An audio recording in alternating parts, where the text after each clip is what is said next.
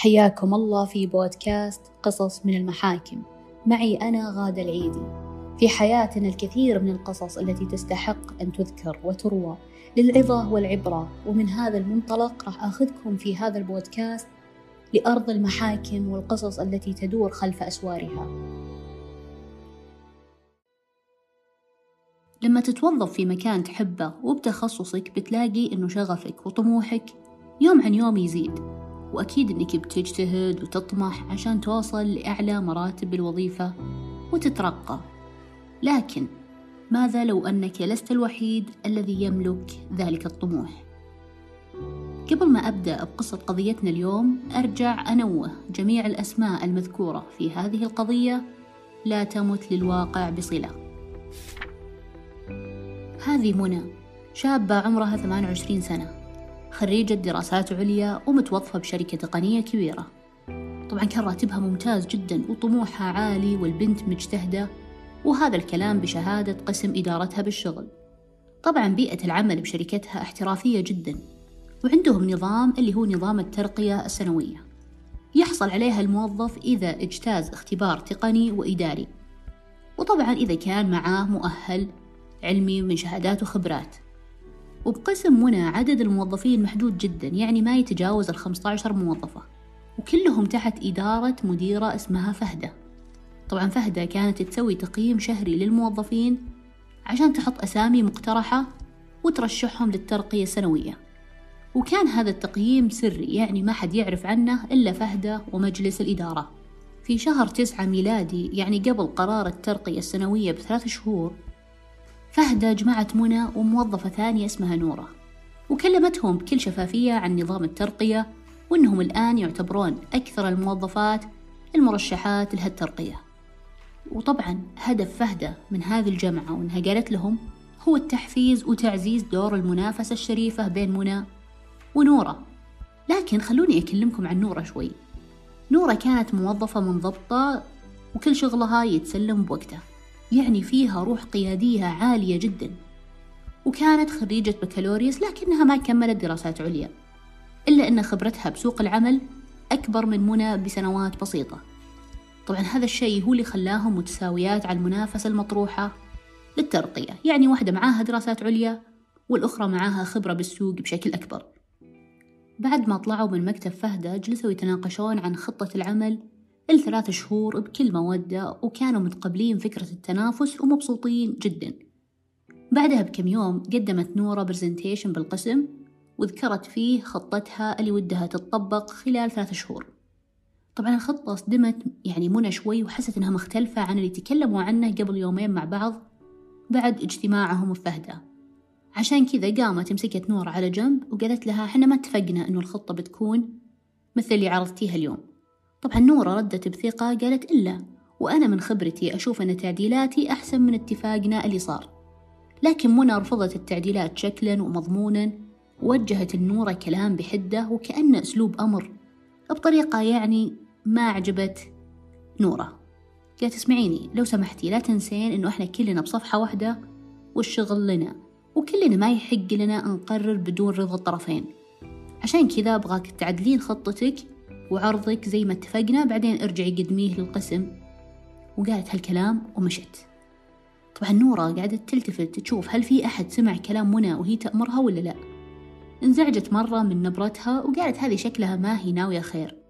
بعد أيام قررت نورة أنها تكمل منافسة من تحت الطاولة. وش يعني؟ يعني صارت تجمع أصوات الموظفين بالشركة وحبهم لصالحها شوي. وصارت تكثف نشاطاتها داخل المقر وتقوي العلاقات معاهم. طبعا ما وقفت على كذا. يوم بقى شهرين على الترقية زاد إصرار نورة إنها تفوز خاصة بعد ما شافت إن منى مركزة بحياتها وشغلها وشافت إنه فهدة معجبة فيها كثير. ويوميا يجتمعون بالمكتب وتدخلها على مجلس الإدارة. هنا حست بعدم الإنصاف من فهدة ومن هذه اللحظة تحولت نورة لشخص عدائي جدا.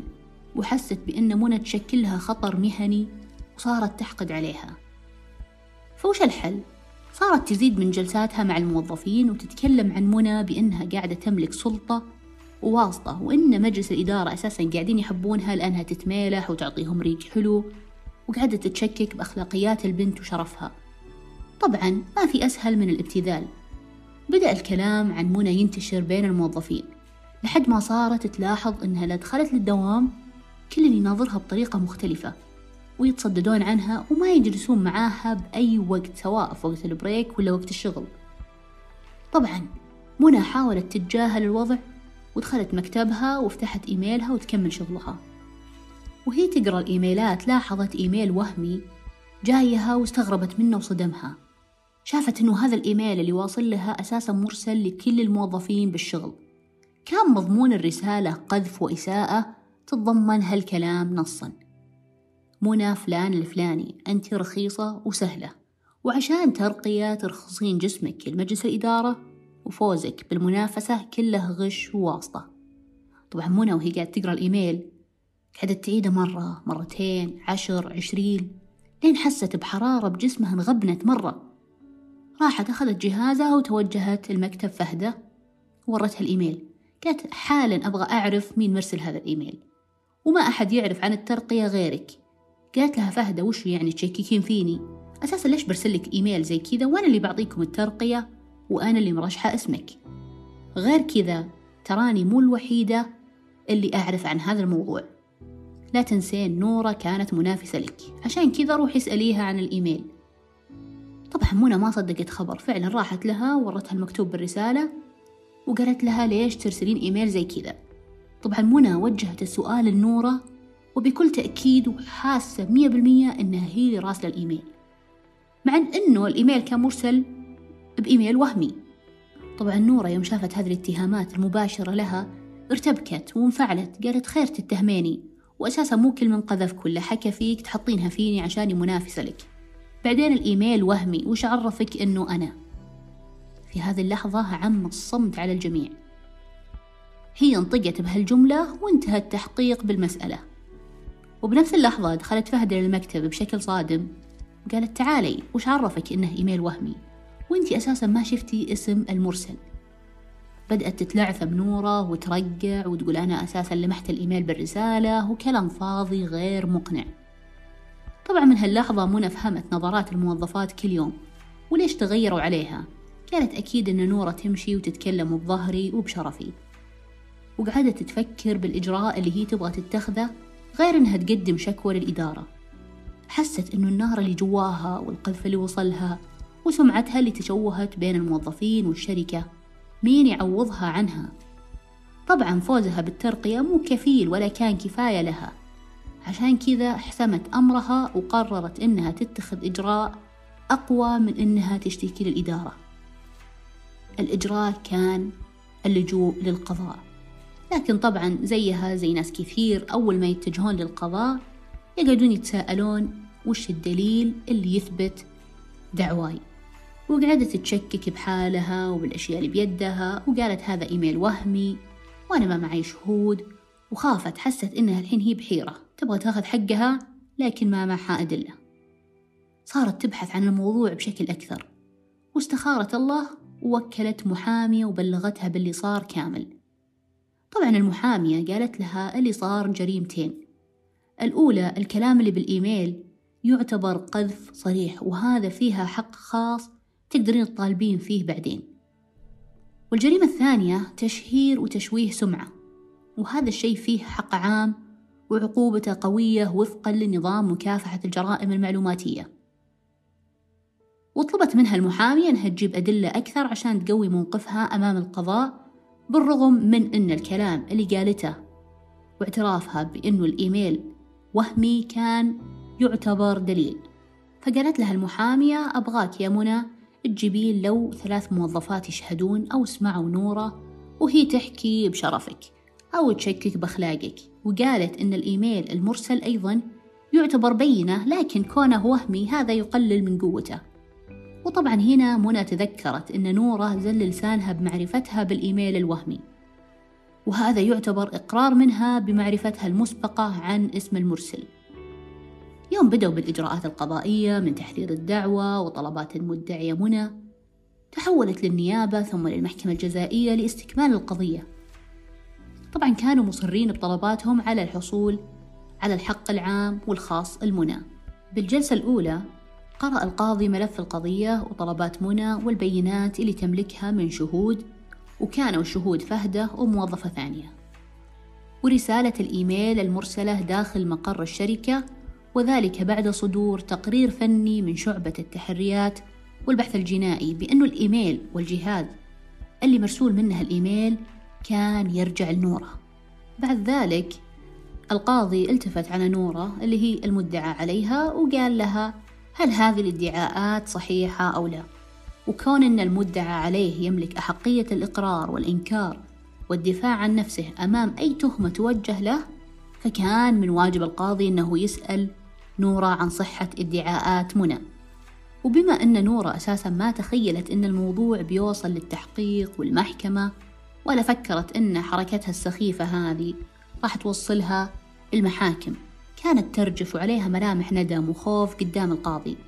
لكنها استجمعت قواها وجاوبت وقالت إن الكلام المذكور وهذه الادعاءات أنا أنكر صحتها.